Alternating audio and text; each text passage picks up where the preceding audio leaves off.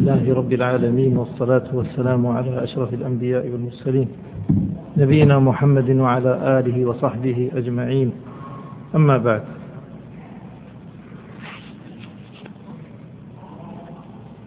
وقفنا عند قول المصنف عليه رحمة الله في شروط البيع وأن يكون الثمن معلوما وهذا هو الشرط السابع. وذكرنا أن البيع له شروط صحة. إذا توفرت هذه الشروط كاملة كاملة فقد صح البيع. وإذا تخلف شرط واحد من شروط الصحة لم يصح البيع. وهذا هو حال الشرط في أي عمل في أي عمل. والشرط آه، مثل الركن إلا أن الفرق بين الشرط والركن أن الركن جزء من العمل. بعض العمل يقال له ركن. وأما إن كان خارج العمل قيل له شرط. فالفقهاء يفرقون بين الشرط والركن تفريقا اصطلاحيا.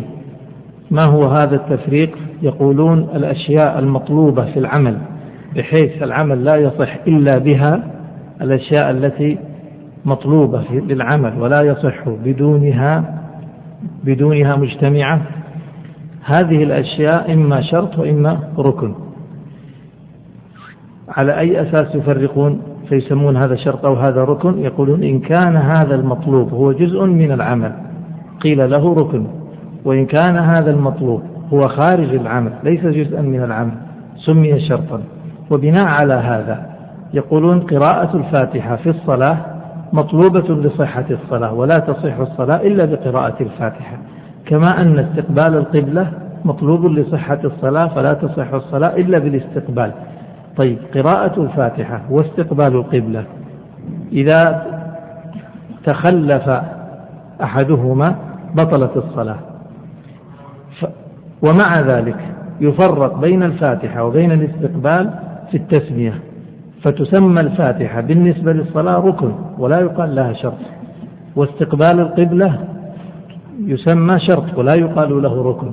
من حيث العمل واحد. ما في فرق بين الشرط وبين الركن. من حيث ما العمل يعني من حيث ما يترتب على تخلف الشرط وتخلف الركن. إذا تخلف الشرط بطل العمل. تخلف الركن بطل العمل.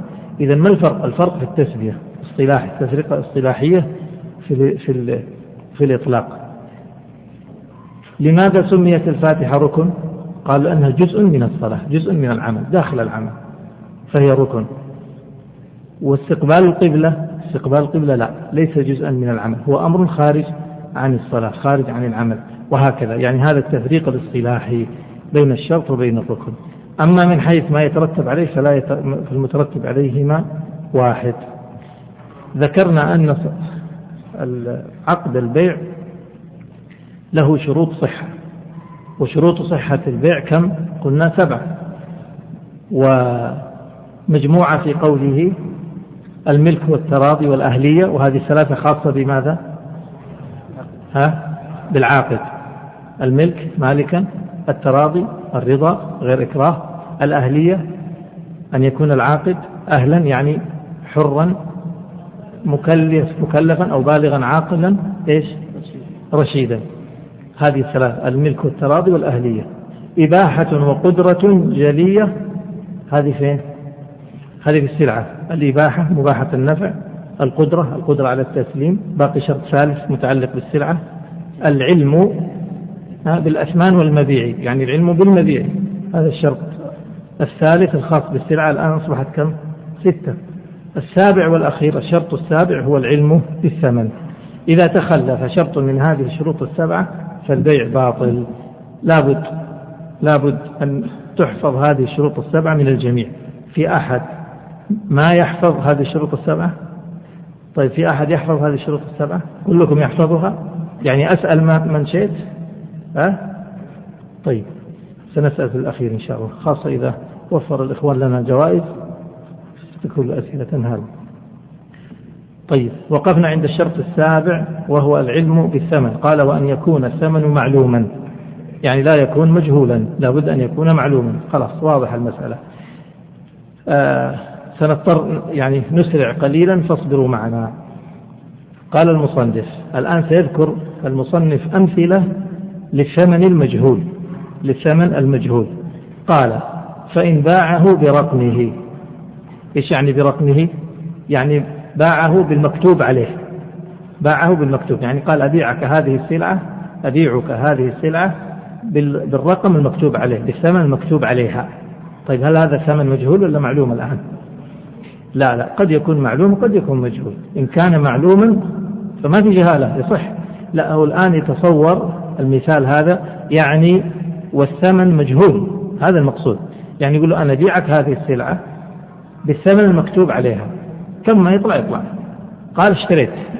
عقدنا الصفقة. انعقد عقد البيع الآن. يصح هذا العقد ولا لا؟ لا ما يصح.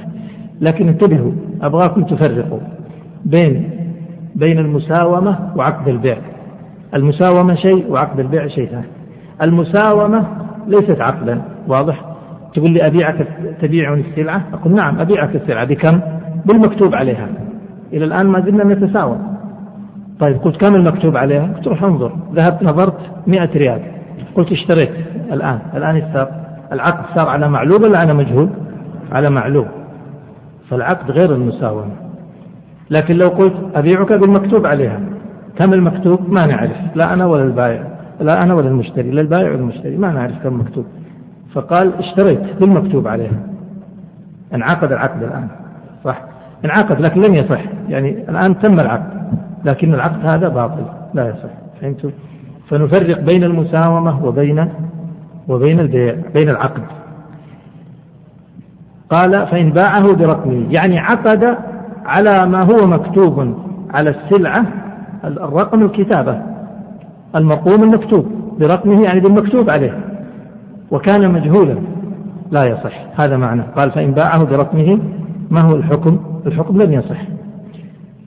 إذا عند قوله فإن باعه برقمه اكتب مع الجهل مع الجهل أما مع العلم لا ما هو مجهول هذا يصح.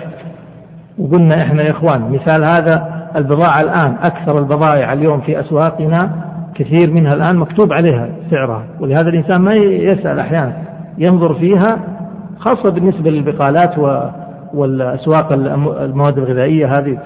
هذه ما فيها مساومة. يأخذ السلعة وينظر فيها. الرقم المكتوب مما اشترى ومما ترك. إذا الصورة الأولى باعه برقمه.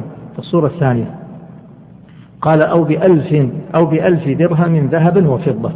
بألف درهم ذهبا وفضة. عندكم كذا ولا بألف؟ ها؟ يعني باعه بألف. ذهب وفضة. يقول له بكم تبيع؟ قال له أبيعك بألف. ذهب وفضة.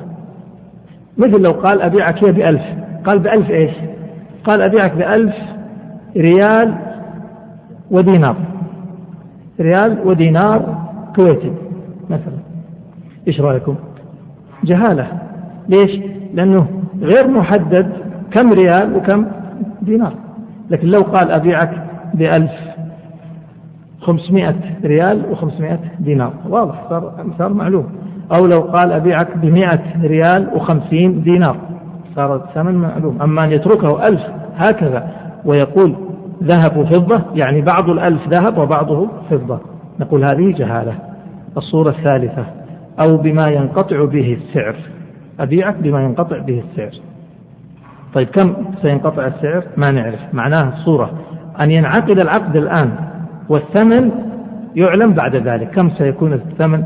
سينقطع السعر على إيش؟ سيأتي يعني ما هو أعلى مبلغ يدفع فيه. فهمت علي؟ نقول هذه جهالة لأنه الآن عقد العقد وهو لا يعلم الثمن سيقف على رقم كم بالضبط. لا يصح هذا.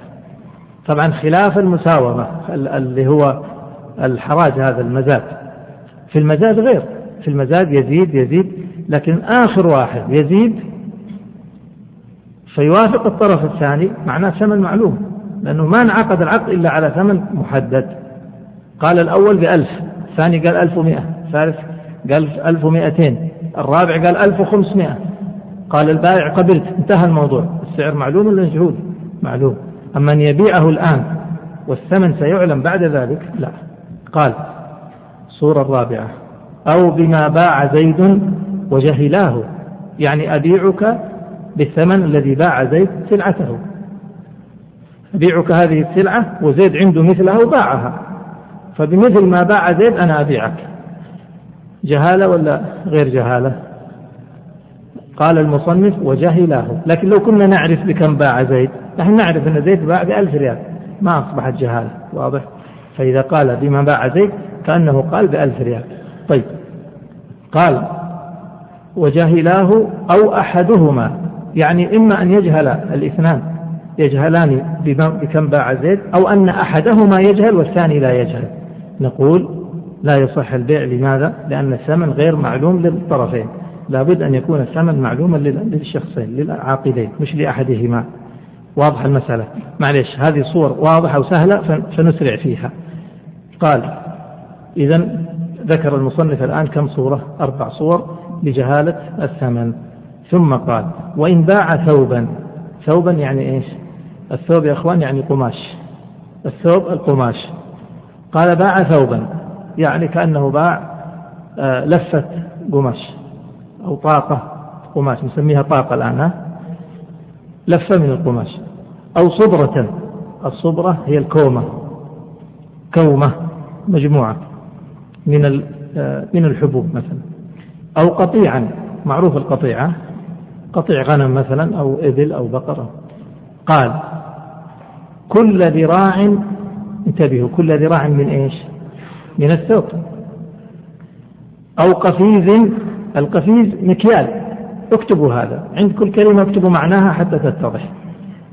الثوب القماش. نعم. قال كل ذراع إذا الذراع من إيش؟ من الثوب. وقفيز القفيز مكيال المقصود من إيش؟ من الصبرة لأن الصبرة كومة. هذه الكومة لو جينا نبحث عن مقدارها سنقول فيها عشرة أو مئة قفيز مثلا. يعني مئة مكيال. قفيز مكيال. أو شاة يعني من إيش؟ من القطيع. قال كل ذراع أو قفيز أو شاة بدرهم صح. صح هذا البيع إذا هذه الصورة هي حقيقة ثلاث صور.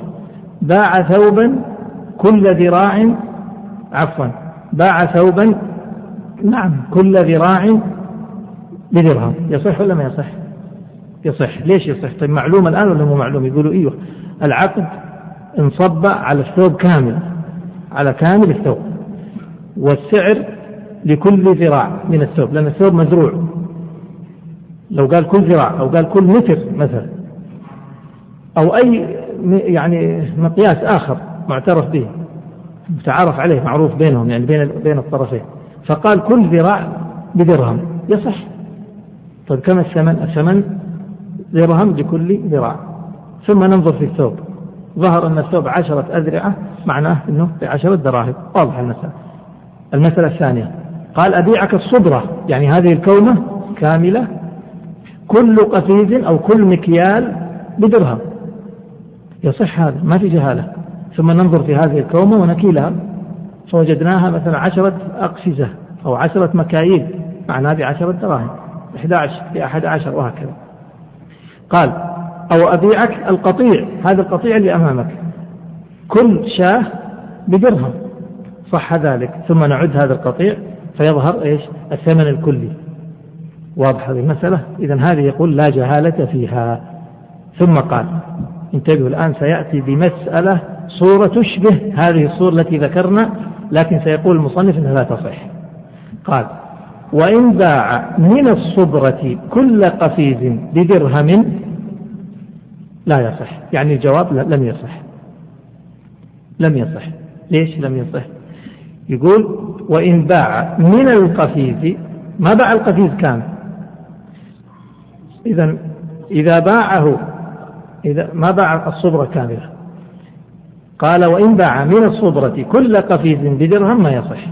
لكن لو باع الصبرة كاملة جاز الكومة كاملة يجوز ذلك. ليش طيب؟ يقولون إذا قال أنا أشتري منك القطيع هذا كله الشاه بمئة ريال يجوز. لكن لو قال أنا أشتري منك بعض القطيع الشاه بمئة ريال. يجوز ولا ما يجوز؟ في إشكال. ليش؟ ما هو الإشكال؟ الآن فيه شيء غير محدد. ما هو؟ المبيع. لما نقول سأشتري منك بعض القطيع. بعض القطيع. طيب بعض القطيع أي البعض بالضبط؟ القطيع هذا فيه مئة شاة. سأشتري بعضه. بعضه يعني كم؟ عشرة عشرين ثلاثين أربعين كل ذلك وارد. ثم إذا قلنا عشرة مثلا أي العشرة بالضبط؟ العقد. انعقد على العشر أي أي عشرة فيه في جهالة ولا ما في جهالة؟ في جهالة. يقول المصنف هذه فيها جهالة فلا تصح. قال إذا على غرار هذا سنقول لو أنه باعه طاقة القماش كاملة المتر بريال يجوز ولا لا؟ طيب باعه بعض الطاقة المتر بريال يجوز ولا ما يجوز؟ يقول لا يصح واضح؟ بعض الطاقة مو كل الطاقة يصح ولا ما يصح؟ لا يصح طيب الصورة الثالثة باعه عشرة أمتار من الطاقة المتر بريال يصح ولا ما يصح؟ يصح واضح؟ لأنها متساوية الأجزاء هنا طيب نفس الكلام سنقوله في الصبرة نفس الكلام يقال في القطيع وهكذا قال المصنف وإن باع من الصبرة كل قفيز بدرهم يعني الجواب لم يصح. والإشكال في من من هي اللي سببت المشكلة؟ لأن من تعني تبعيض معناته اشترى بعض. نعم.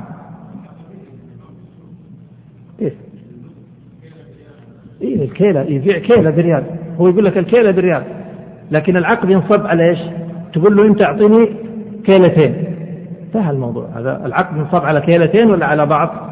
على على كيلتين. على بعض محدد يا شيخ. الشيخ انتبه. الآن انتبهوا لمثالين سأذكرهما. المثال الأول آتي عند بياع الحبوب وأقول أشتري منك كيلتين من هذا الكيس كيلتين بعشرة ريال. يصح ولا ما يصح؟ يصح. الثمن معلوم والسلعة معلومة السلعة كيلتين. لكن لو قلت له شوف بيع لي بعض هذه السلعة بعضها بعض الكيلات. ها؟ جزء من الكيس. الجهالة تأتي في إيش؟ في تحديد المبيع بالضبط كم الجزء هذا. هذا هو الإشكال عند المصنف؟ يقول المصنف لا لازم يحدد كم يبغى بالضبط. واضح؟ أريد أن تفرقوا بين المساومة مرة ثانية وبين العقد. كيف؟ لو أنه جاء وقال بكم هذه؟ الحبوب هذه بكم؟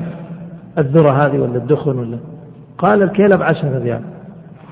إلى الآن مساومة فقال إذا بعني عشرة كيلات أو بعني كيلة واحدة الآن انعقد العقد انعقد على شيء معلوم مش على شيء مجهول واضح؟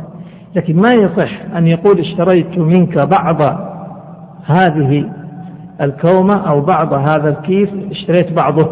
ما يصح. اشتريت بعضه. والكيلة بعشرة. الجهالة فين في تحديد مقدار هذا الذي ذهب إليه المصنف. ومن أبطل البيع بهذا مثل المصنف سار على الإبطال لهذا يقول إن فيها جهالة فيها جهالة.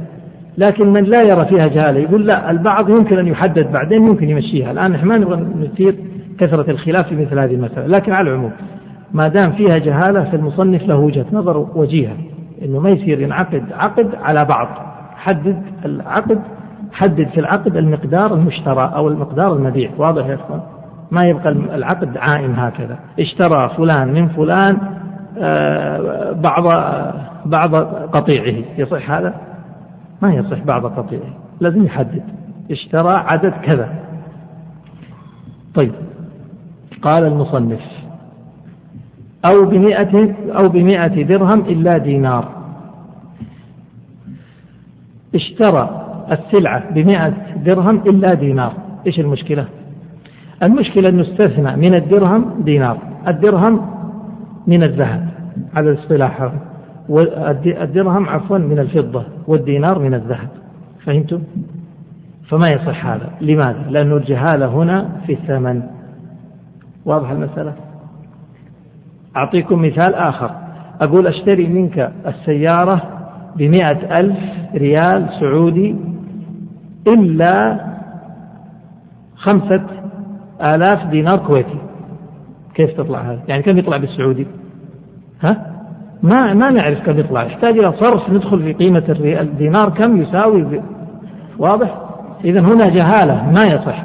لكن لو قلت اشتريت منك هذه السيارة بمئة ألف ريال سعودي إلا خمسة آلاف ريال سعودي يصح ولا ما يصح؟ لماذا؟ لأن الثمن معلوم. صار كم الثمن؟ 95 فإذا استثنيت تستثني من نفس الجنس. ما تستثني من جنس ثاني. فإذا استثنيت جنسا آخر معناه أدخلت الجهالة في ماذا؟ في, في الثمن. دخلت الجهالة في الثمن.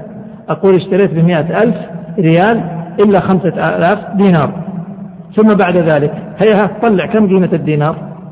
هل قيمة الدينار ثابتة؟ سنختلف. كم يسوى الدينار الدينار يسوى تسعة ريال لا عشرة ريال. يمكن ولا لا؟ إذا الثمن غير واضح غير محدد. ولهذا قال بمئة درهم إلا دينار لا يصح. قال أو عكسه يعني بمئة دينار إلا درهم يصح؟ لا يصح. واضح المسألة هذه يا مشايخ؟ طيب.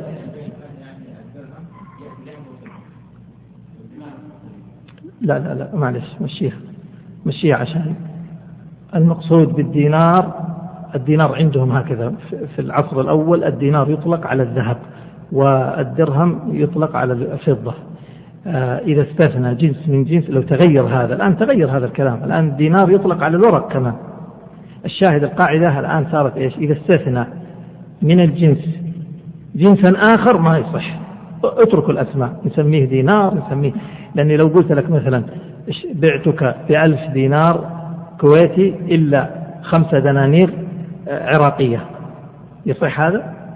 ما يصح لأن الجنسين مختلفة بغض النظر عن اسمها اسمها دينار لكن ما هي مثل بعض. هذا شيء وذاك شيء آخر. هذا جنس وهذا جنس. هذا له قيمة وذاك له قيمة. فهمت علي؟ خلاص امشوا معي.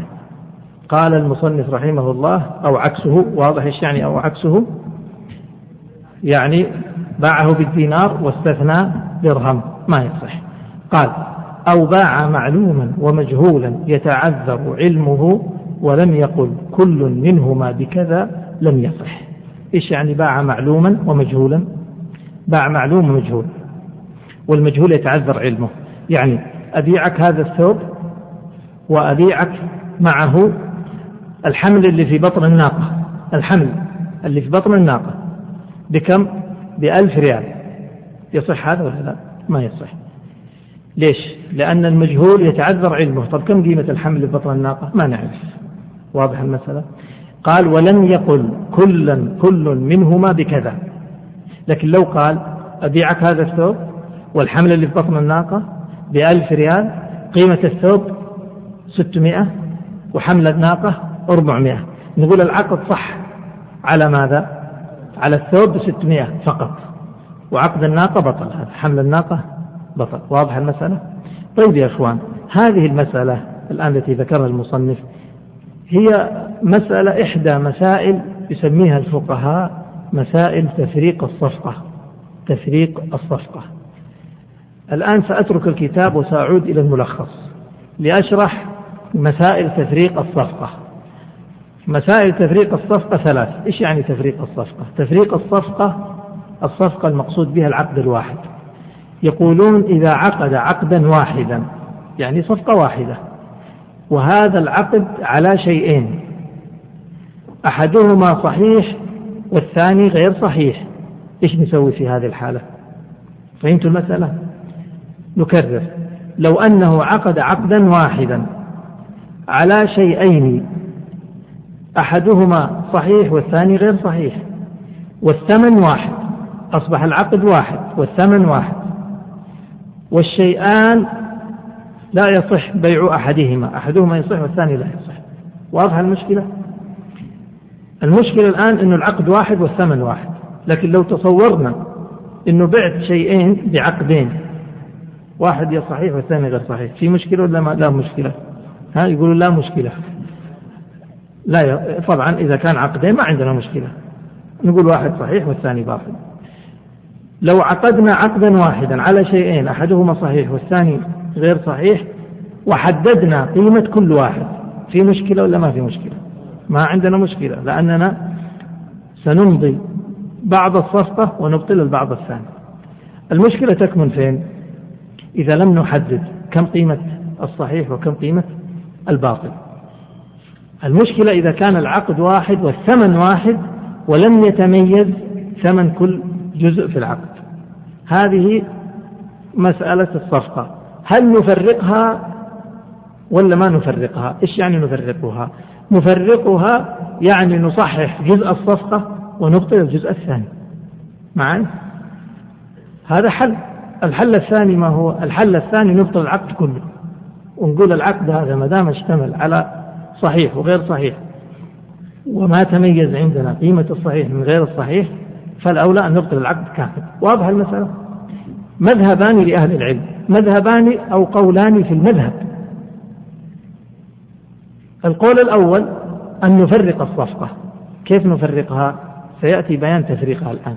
لكن بالإجمال تفريقها يعني نمضي بعض العقد ونبطل البعض الثاني.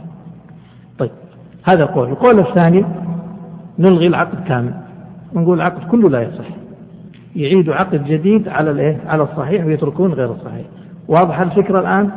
هذا مجرد تم تمهيد وتوطئة لما سنقرأه، نريد أن نقرأ من الملخص الفقرة الخامسة. خمسة، إيش مكتوب عندكم؟ مسائل إيش؟ تفريق الصفقة. طيب مسائل تفريق الصفقة ثلاثة مسائل ثلاثة صور الصورة الأولى بيع معلوم ومجهول. بيع المعلوم والمجهول له حالتان ألف وباء. ألف أن يكون المجهول يتعذر علمه.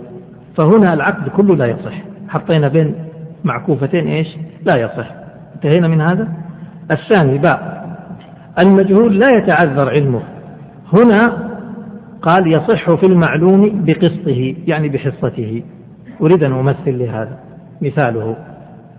باعك ثوبين. هذا الثوب أبيعك هذا الثوب. والثوب الآخر اللي في البيت بألف ريال. إيش المشكلة في هذا العقد؟ أنتم الآن أصبحتوا تعرفوا شروط صحة العقد. إيش المشكلة في العقد؟ هل المشكلة في هذا الثوب ولا المشكلة في الثوب اللي في البيت؟ اللي في البيت مجهول. طيب قلنا بألف ريال. ما قلنا بخمسمائة أو خمسمائة قلنا بألف ريال. طيب كم قيمة ذاك وكم قيمة هذا؟ واضحة المشكلة الآن؟ يقول المصنف على طريقة المصنف يقول يصح في المعلوم يعني في هذا الثوب بقسطه ولا يصح في الثوب اللي في البيت لأنه انعقد على مجهول. طيب ماذا نفعل؟ يقول هذا المجهول هل يتعذر علمه أو لا يتعذر علمه؟ إيش تقولوا أنتم؟ يتعذر؟ لا يتعذر. نقدر نروح البيت ونجيبه. طيب رحنا البيت وجبناه أحضرنا نظرنا في هذا وفي ذاك. فقدرنا. قلنا هذا الثوب يسوى 600 ريال. والثوب الثاني اللي أحضرناه يسوي يسوى أو يساوي 400 ريال من الألف. كذا. فإيش نسوي في هذه الحالة؟ نصحح العقد كامل ولا نصحح بعضه؟ نصحح بعضه. نصححه في الثوب الحاضر المعلوم. فنقول إذا العقد الآن صح في هذا الثوب ب 600 ريال. وألغي في الثاني ب 400 ريال مات فهمتوا الآن؟ أصبح المشتري آه، مطالب بإيش؟ بدفع كم؟ 600 ريال إيه 600 ريال وأخذ إيش؟ الثوب المعلوم لا يأخذ المجهول انتهينا من هذا؟ هذا على القول الأول واضح؟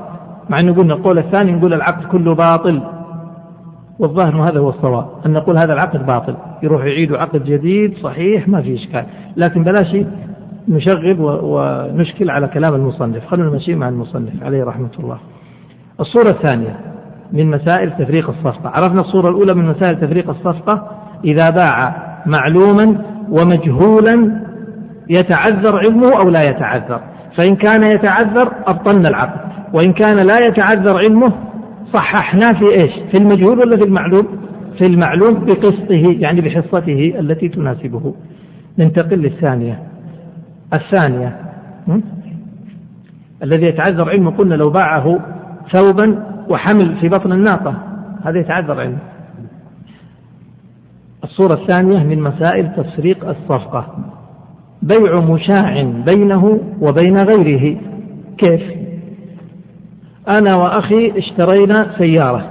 رحنا السوق بكم السيارة؟ قالوا بخمسة بخمسين ألف فدفعت خمسة وعشرين وأخي دفع خمسة وعشرين فملكنا السيارة. كم أملك في السيارة أنا؟ النصف. فين النصف هذا؟ هل النصف هذا محدد ولا مشاع؟ مشاع. مشاع يعني كل جزء في السيارة أملك فيها إيش؟ النصف. يعني الدركسون أملك فيه كم؟ النصف. والمقعدة؟ وهكذا. مشاع. كل جزء في هذه السيارة أملك فيها نصف النصف الثاني يرجع إلى للمالك الثاني. واضح هذا. ذهبت إلى السوق فرأيت مشتريا فقال أدفع لك في هذه السيارة ستين ألف بعتها. هل أملك أن أبيع السيارة كاملة ولا أملك أن أبيع نصفها؟ أملك أن أبيع نصفها. قال بيع مشاع بينه وبين غيره. واضح المسألة؟ إيش نسوي في هذه الحالة؟ نبطل العقد كاملا أو نصححه في النصف ونبطله في النصف الثاني. يعني نصححه فيما يملك ونبطله فيما لا يملك. واضح المسألة؟ إيش رأيكم؟ ماذا نفعل؟ إيش قال عندكم في الملخص؟ قال يصح في نصيبه بإيش؟ بقسطه. معناه الأخ هذا المشتري الذي دفع في السيارة ستين ألف نقول له لا الآن تدفع فقط كم؟ ثلاثين ألف. وتملك إيش؟ نصف السيارة. يصبح لك شريك في السيارة. طيب قال ما أريد أنا هذا الحل؟ أنا ما اشتريت بهذه الطريقة. نقول لك الخيار ألغي. إن شئت يعني إما نمضي العقد بهذه الصورة وإما أن يفسخ العقد. له الخيار. واضح؟ هذه الصورة الثانية من مسائل تفريق ماذا؟ أه؟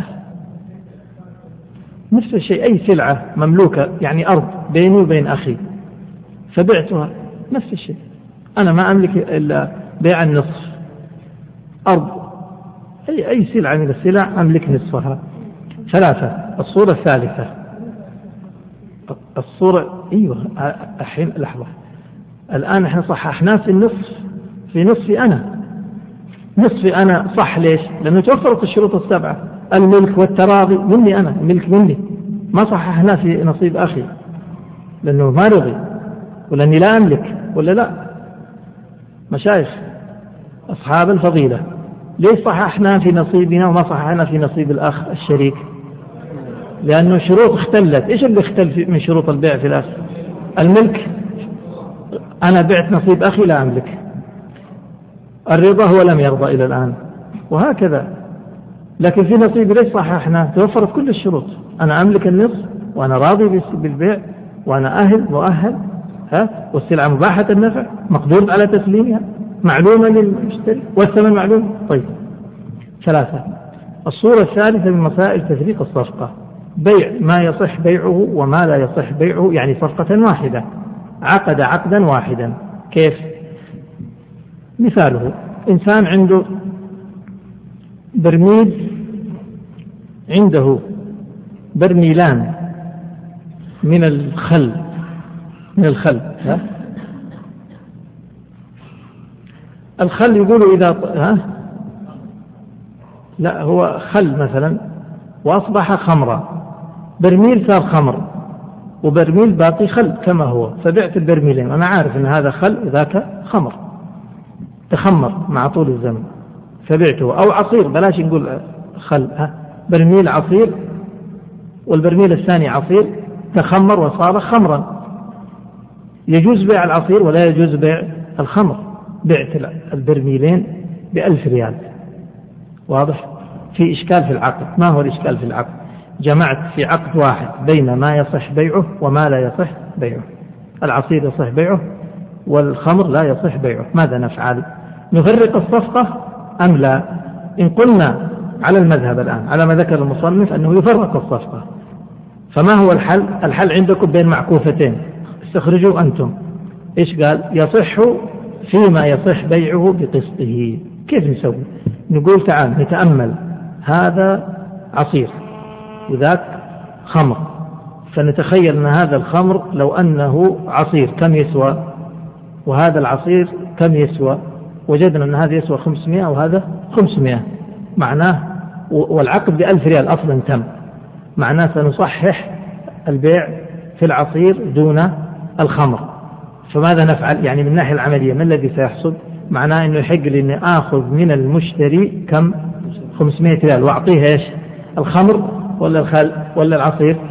أعطيه العصير بقى. أما الخمر فيراق. واضح المسألة؟ هذه الصورة الثالثة من مسائل الصفقة تفريق الصفقة. نعود لكلام المصنف. قال عليه رحمة الله أو باع معلوما ومجهولا يتعذر علمه ولم يقل كل منهما بكذا لم يصح. معناه لو قال كل منهما بكذا صح؟ في الجزء ولم يصح في الجزء الثاني. قال فإن لم يتعذر يعني علمه صح في المعلوم بقسطه ومثلنا لهذا بالذي باع ثوبين ثوب حاضر وثوب في البيت. أنتقل هذه المسألة الأولى من مسائل تفريق الصفقة. حط عندك كذا رقم واحد واحد أو اكتب عنوان جانبي مسائل تفريق الصفقة وبعدين حط واحد رقم واحد. فننتقل للمسألة الثانية من مسائل تفريق الصفقة. قال ولو باع مشاعا بينه وبين غيره مثلنا لهذا بإيش يا إخوان؟ بالسيارة اللي اشتريتها بكم؟ بخمسين ألف. أنا ومين؟ أنا وأخي. مباعا. قال ولو باع مشاعا بينه وبين غيره كعبد أو ما ينقسم عليه الثمن بالأجزاء. أفرض أني اشتريت أنا وأخي مش سيارة اشترينا كيس رز. معناه أنا لي نصف الكيس وهو له نصف الكيس. كيس الرز فيه آه ما أعرف 45 كيلو ولا 40 كيلو؟ 40 كيلو مثلا لي 20 وله 20 فلو بعت العشرين يصح أبيع 20 ما أبيع الأربعين قال أو ما ينقسم عليه الثمن بالأجزاء. صح في نصيبه بإيش؟ بقسطه. مثلنا لهذا. الصورة الثالثة رقم ثلاثة الآن من مسائل تفريق الصفقة. وإن باع عبده وعبد غيره. هذه مثلنا لها بإيش؟ باللي باع إيش؟ اللي باع العصير مع الخمر. وإن باع عبده وعبد غيره بغير إذنه. بغير إذنه اللي هو غير إذن الغير. أو عبدا وحرا أخذ العبد وأخذ معه ولد الجيران حر. أخذه وداه السوق وباعهم الاثنين سوا. نعم. عبدا وحرا أو خلا وخمرا صفقة واحدة صح في عبده. معناه إيش؟ ما صح في عبد غيره. وفي الخل يعني لم يصح في الخمر. قال بقسطه يعني بحصته ونسبته من الثمن. قال ولمشتر الخيار إن جهل الحال. يعني في هذه الصور لما نقول الآن باع صفقة واحدة ثم اتضح أن نصف الصفقة تمضي والنصف لا يمضي. طيب المشتري ما ذنبه؟ المشتري قد يعترض ويقول لا أنا ما أريد. إما أن تمضوا الصفقة كاملة وإلا لا أريد العقد. له الخيار ولا ليس له الخيار؟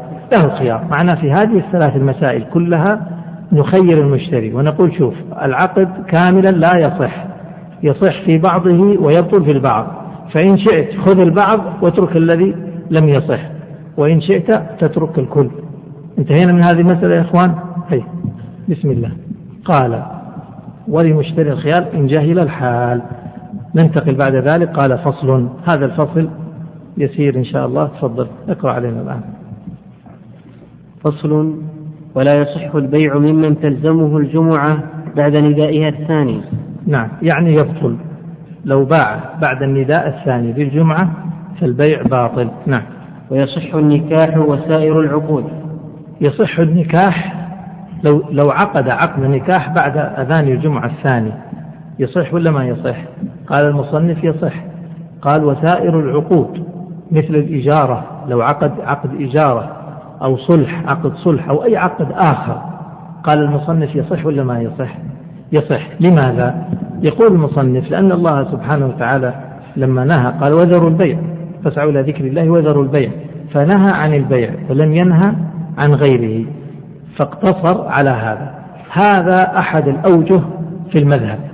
لكن الوجه الثاني الوجه الثاني في المذهب أنه لا يصح البيع ولا يصح كذلك سائر العقود وأنه سائر العقود مثل البيع.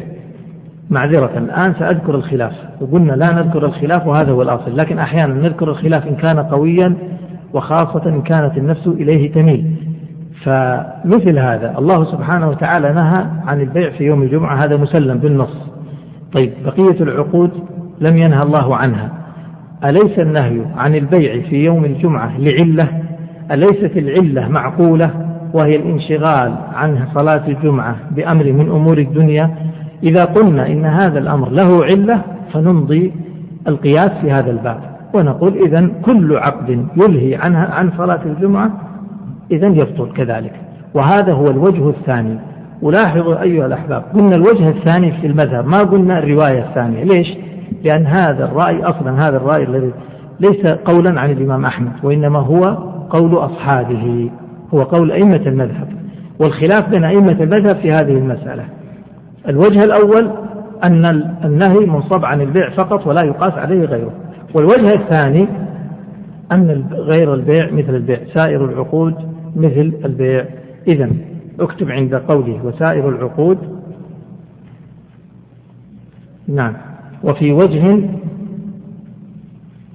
لا تصح سائر العقود كالبيع. وهذا وفي وجه يعني في وجه ثاني في وجه افهموا هذه المصطلحات. وجه يعني قول للأصحاب. وفي وجه لا تصح سائر العقود كالبيع.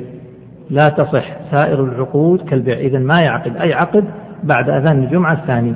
طيب وفي وجه لا تصح سائر العقود كالبيع. لأن هذا له ما هو كلام الإمام أحمد نصا وإنما هذا هو فهم أصحابه. طيب قال ولا يصح أكمل يا شيخ. ولا يصح بيع العصير ممن يتخذه خمرا. نعم. لا يصح لأنه هذا من التعاون على الإثم والعدوان وليس من التعاون على البر. هذا من باب يعني ما يوصل إلى الحرام فهو حرام. وجاء النهي عنه تفضل. ولا سلاح في فتنة ولا بيع السلاح لا يصح بيع السلاح في الفتنة. هذه البيوع محرمة لكن قول المصنف لا يصح لا يعني الإثم فقط. يقول الإثم مع الإيش؟ مع بطلان العقد. العقد لا, لم لا يصح. يقول ولا سلاح في فتنة. يعني إذا حصلت فتنة نسأل الله العافية والسلامة بين المسلمين لا يجوز لأحد أن يبيع على الناس في زمن الفتنة السلاح لأن هذا السلاح بيعه في زمن الفتنة معناه إثارة للفتنة وزيادة فيها. أكمل يا شيخ. ولا عبد مسلم لكافر إذا لم يعتق عليه. لا يصح بيع العبد المسلم لرجل كافر. لرجل كافر. ليش؟ لأن هذا يؤدي إلى إذلال المسلم وجعل سلطان الكافر على المسلم فلا يصح. طيب ولن يجعل الله للكافرين على المؤمنين سبيلا. يقول هذا لا يصح. إلا في حالة واحدة. ما هي؟ يقول إذا كان يعتق عليه يصح. كيف يعتق عليه؟ يعتق عليه يعني إذا كان من محارمه فإنه يصح بيعه لأنه يصير حر. القاعدة القاعدة لو أن الإنسان اشترى أباه وكان أباه وكان أبوه عبدا اشتراه. بمجرد أن يملك أباه يصبح الأب إيش؟ حر. اشترى ابن له عبد. ممكن يكون ابنه عبد ممكن لها صور كثيرة لكن نمشي. يصبح حر واضح؟ اشترى أخاه أخوه عبد إذا اشترى فإذا ملك ذا رحم محرم يصبح حر يعتق عليه. فلذلك يقول العبد المسلم إذا بيع للكافر فإنه لا يصح إلا إذا كان يعتق عليه. فلو بعنا عبد مسلم لرجل هو أخ لهذا العبد. هذا كافر هو أخوه. نقول يعتق عليه ويصبح حر في مجرد شرائه. أكمل يا شيخ. وإن أسلم؟ وإن و... آه يعتق. يعتق عليه. نعم. نعم. وإن أسلم في يده أجبر على إزالة ملكه. يقول طيب هذه صورة ثانية. هذا العبد المسلم كان ما ما على العبد على الكافر. لكن أسلم في يده يعني في يد الكافر. لو أن عبدا أسلم في يد الكافر ماذا نفعل؟ هل نترك هذا العبد المسلم في يد الكافر؟ قال لا إن أسلم في يده أجبر على إزالة ملكه. نجبر السيد على أن على أن يزيل ملك العبد. كيف؟ يعني نجبره على البيع. نجبره على أن يبيع لنا هذا العبد المسلم حتى لا يبقى المسلم تحت سلطان الكافر. أكمل. ولا تكفي مكاتبته لو قال السيد الكافر أنا لن أبيع عليكم لكن سأكاتبه. إيش أكاتبه؟ يعني أعقد عقد كتابة مع هذا العبد المسلم. واضح المسألة؟ عقد الكتابة؟ قال السيد الكافر سأعقد مع هذا العبد المسلم عقد كتابة. إيش عقد الكتابة؟ اتفاقية.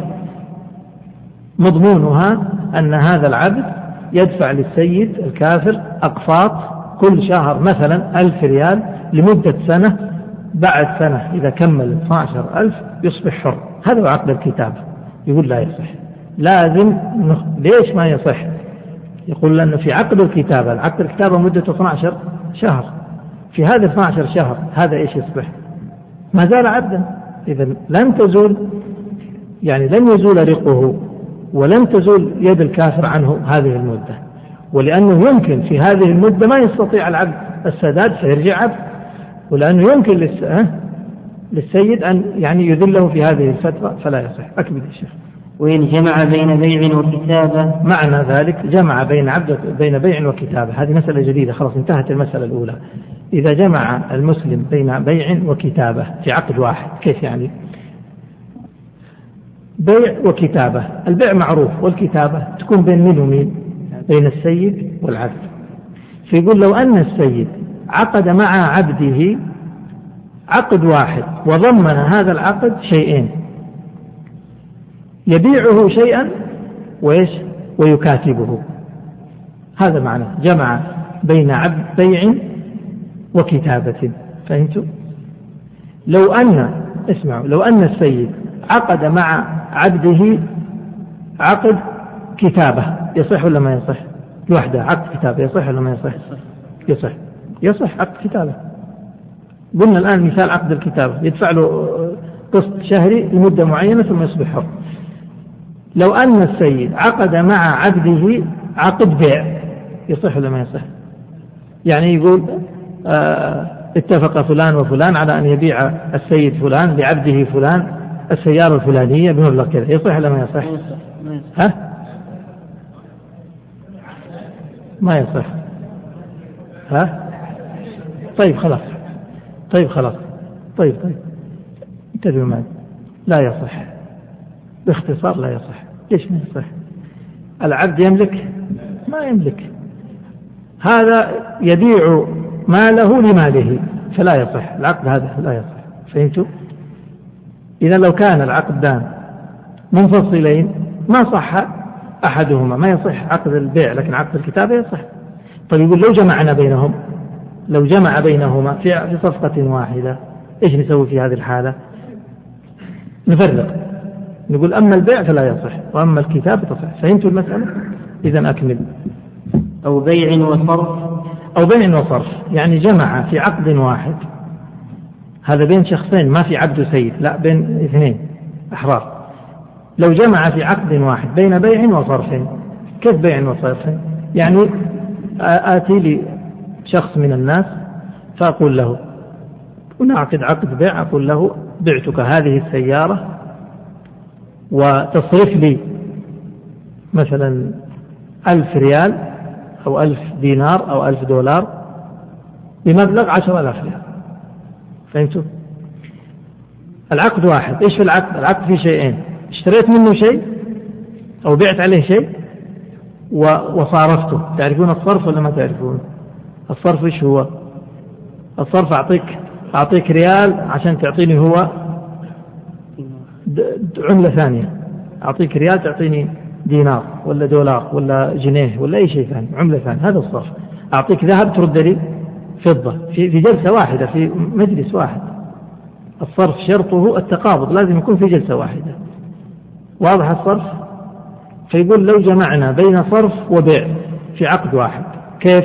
أعطيك يا سيدي أعطيك السيارة أبيعك السيارة وأعطيك معاها ألف جنيه مصري وتعطيني ألف ريال. قيمة إيش الألف ريال قيمة السيارة والصرف. وقيمة الألف جنيه المصري فهمتوا؟ جمع صار بين بيع وإيش؟ وصرف يجوز ولا ما يجوز؟ طيب قبل ما نقول يجوز ما يجوز لو فصلناها لو عقدت معك عقد بيع لوحده يصح؟ لو عقدت معك عقد صرف لوحده يصح؟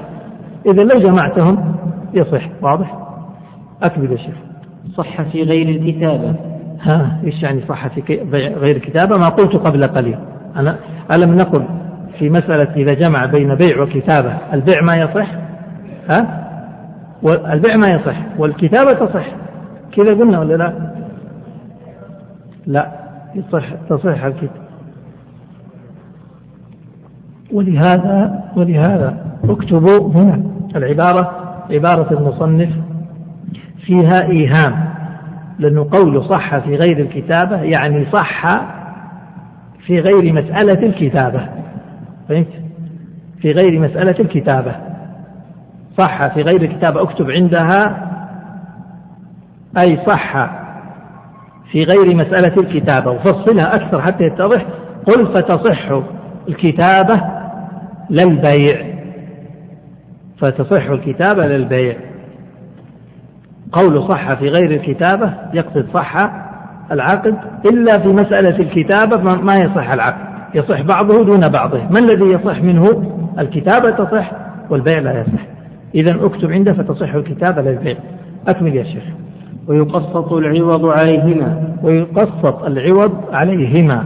على مين؟ على الاثنين. إذا صححنا الكتابة وما صححنا البيع في مسألة العبد نقسط العوض. لما عقدت مع العبد عقد بيع وكتابة. أبيعك أيها العبد. هذه الساعة و... وأكاتبك وتعطيني كل شهر ألف ريال. طيب كم قيمة الساعة وكم قيمة بيع العبد طلع أن الساعة تسوى مثلا ألف ريال أو ألف ومئة يعني مثلا مئة ريال كل شهر أصبح حصة الساعة مئة ريال وتسعمائة ريال قيمة العبد. فهمتوا؟ فنقسط الثمن. إذا ألغينا البيع لأنه ما يجوز إني أبيع على عبدي عبدي ملكي ولا أبيع مالي على مالي. فإذا ألغينا البيع في الساعة نبقي إيش؟ قيمة الكتابة. وهذا يعود للقيمة يعني سيقسط بحسب الواقع. أكمل يا شيخ. ويحرم بيعه على بيع أخيه. نعم. يعني نعم. اكتب هنا. أي في زمن الخيارين. أي في زمن أو اكتب. أي في زمن خيار المجلس والشرط أحسن بدل الخيارين لأن الخيارين يحتاج شرح. أي في زمن خيار المجلس والشرط. معنى هذا يقول يحرم بيعه يعني بيع الإنسان على بيع أخيه. متى؟ في زمن خيار المجلس وخيار الشرط. النبي صلى الله عليه وسلم نهى عن ذلك قال لا يبيع أحدكم على بيع أخيه. آه معنى هذا كيف صورة هذا؟ شوفوا يا إخوان الآن أنا أبيعك هذه الساعة في نحن في المجلس. بعتك هذه الساعة بمئة ريال فقلت قبلت انعقد البيع ولا لا؟ انعقد البيع، أخذت الثمن، انعقد البيع ولا لا؟ انعقد البيع، ما زلنا جالسين في المجلس. البيع منعقد لكنه ليس بلازم، إيش يعني ليس بلازم؟ يعني قابل للفسخ. لو قال المشتري فسخت البيع له ذلك، وأنا البائع لو قلت فسخت البيع لي ذلك، واضح؟ في زمن الخيار، هذا زمن الخيار. نسميه خيار إيش؟ المجلس. طيب في خيار ثاني يسمى خيار الشرط. كيف؟ بعتك هذه الساعة بكم قلت أنا؟ بكم بعت الساعة؟ قلت قبل دليل طيب منتبهين ما شاء الله. بعت مئة ريال الساعة. واتفقنا على أنه لنا الخيار. كلانا لنا الخيار لمدة أسبوع. من حق أي واحد فينا يبطل في مدة الأسبوع. البيع انعقد ولا لا؟ انعقد صحيح. لكن ليس بلازم. كيف ليس بلازم؟ يعني قابل للفسخ. فممكن قبل السبع الأيام قبل أن تنتهي السبع الأيام يمكن لأي منا أن يلغي البيع. يقول يا فلان ألغيت البيع. هات المية ريال حقي خذ ساعتك. أو العكس أنا أقول له خذ مية ريالك وهات ساعتك. ممكن هذا كله. يقول في هذا الزمن في زمن الخيارين ما يجوز لشخص ثالث يأتي ويقول لي بكم بعت الساعة؟ فأقول بعتها بمئة. يقول له مئة ريال. أنا أشتريها منك بكم؟ 120 ب 150 هذا هو. أو العكس يذهب إلى ذاك ويقول بكم اشتريت الساعة؟ قال بإيش؟ بمئة ريال. قال ليش تشتري 100 ريال؟ أنا أعطيك مثلها بثمانين.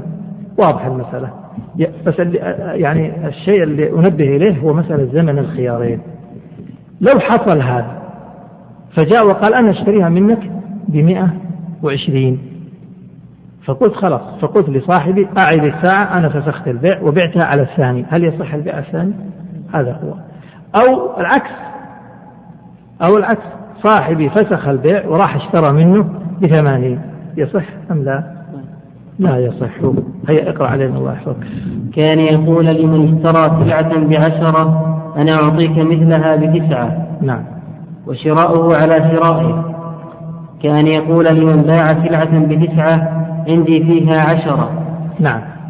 ليفسخ ويعقد معه نعم. ويبطل العقد فيهما.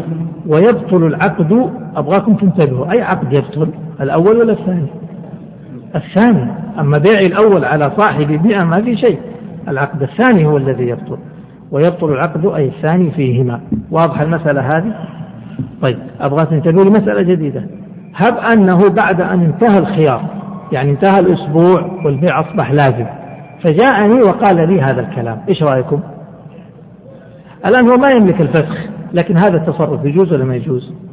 لا يجوز. يأثم بهذا التصرف لكنه لا يملك الفسخ.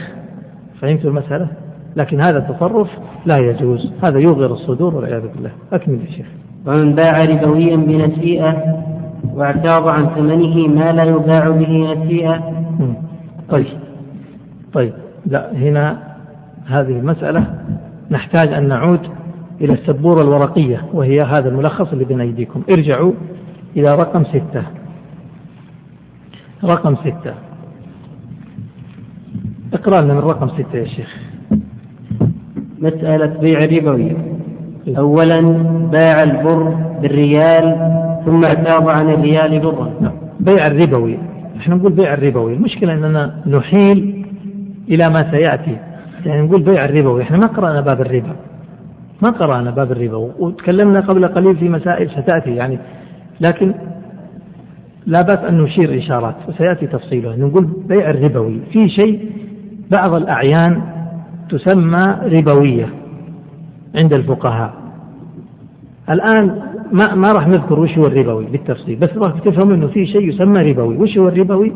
ما اتصف ما اتصف بصفة معينة نسميه ربوي إيش هي هذه الصفة؟ سيأتي بيانها في باب الربا. الآن مثال فقط. قلنا باع البر. البر ربوي ولا ما هو ربوي؟ الآن خذوها مسلمة هكذا من غير نقاش. البر ربوي الآن. هذا مثال من أمثلة الربوي. لكن بعد ذلك سيأتي تفصيل إن شاء الله كيف نعرف أنه ربوي وغير ربوي. باع البر هذا ربوي. بالريال. بيع البر بالريال يجوز. ولا حرام؟ يجوز. ثم اعتاض عن الريال برا. باع البر بالريال. كذا مكتوب عندكم؟ هيا حط خط. باع البر. كلمة البر الأولى حط خط تحتها. ضع خطا تحتها. باع البر بإيش مكتوب؟ بالريال. يقول ثم اعتاض عن الريال برا. البرة الأخيرة حط خط تحتها. طيب البر الأخيرة ربوي. ولا لا؟ ما دام الأولى ربوية الثانية إيش؟ ربوية. البر كله ربوي. انتبهوا. باع البر بالريال. معناه بالريال الآجل. باع البر بالريال آجل أخذ البر وقال له بكم البر؟ قال بعشر ريال. قال آتيك بها إن شاء الله بعد أسبوع. هذا معناه. قال ثم اعتاض عن الريال. يعني اعتاض عوضه.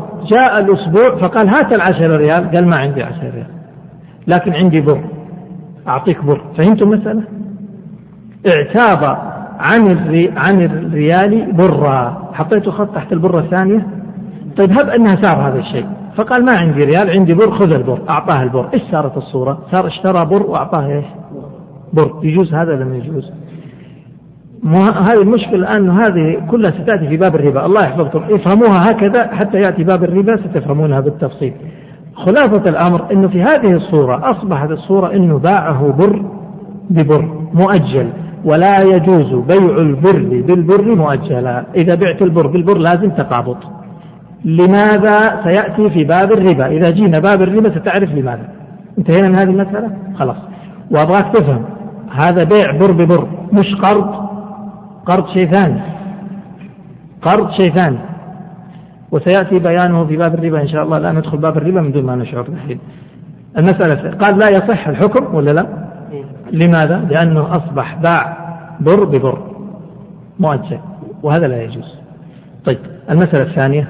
باع باع البر بالريال. طيب حط خط تحت البر. أيوه. ثم اعتاض عن الريال تمرا. حط خط تحت التمر. الآن الصورة صارت كيف؟ نفس المثال. لما جاءه بعد أسبوع قال اعطيني إيش؟ في المثال الذي مضى لا تنسوا الله يحفظكم أحفظوا الأمثلة العشرة ريال. قال اعطيني العشرة ريال.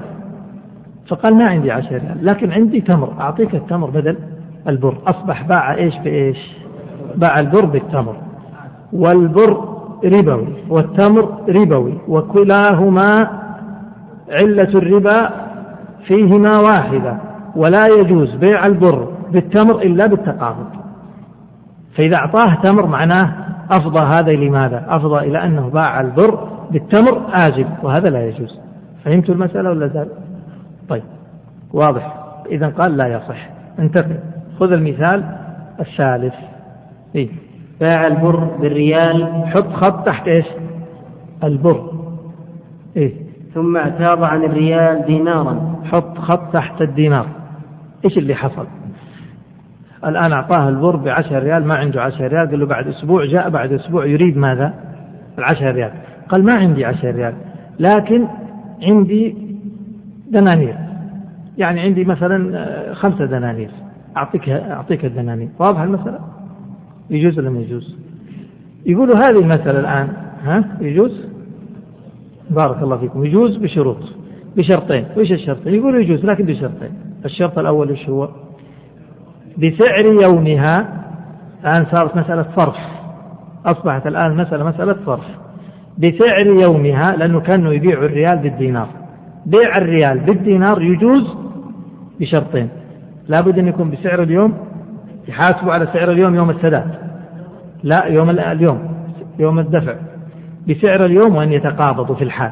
يقول له الآن لأنه كأنه قال له أنا أريد عشر ريال. قال له إيش رأيك أشتري منك العشر ريال بخمسة دنانير؟ فإذا قال نعم يقول له سلمني وأسلمك. هذا معناه. نعود مرة ثانية إلى كلام المصنف. قال وإن اشترى ومن باع؟ إيه ومن باع؟ ومن باع ربويا بنسيئة. مثاله زي ما قلنا في مسألة البر. بنسيئة يعني بعشر ريال مؤجلة. إيه. واعتاض عن ثمنه ما لا يباع به نسيئة مثاله ما قلنا اعتاض عنه عن البر إيش؟ بر أو تمر هذا معناه. الجواب الحكم ما هو؟ لا يجوز. خلاص الجواب لا يجوز. أكمل يا شيخ. أو اشترى شيئا نقدا بدون ما باع به نسيئة هذه المسألة تسمى مسألة العينة. اكتب بجوارها مسألة العينة. أو اشترى شيئا نقدا بدون ما باعه ما باع به نسيئة. هذه نسميها مسألة الإيش؟ العينة.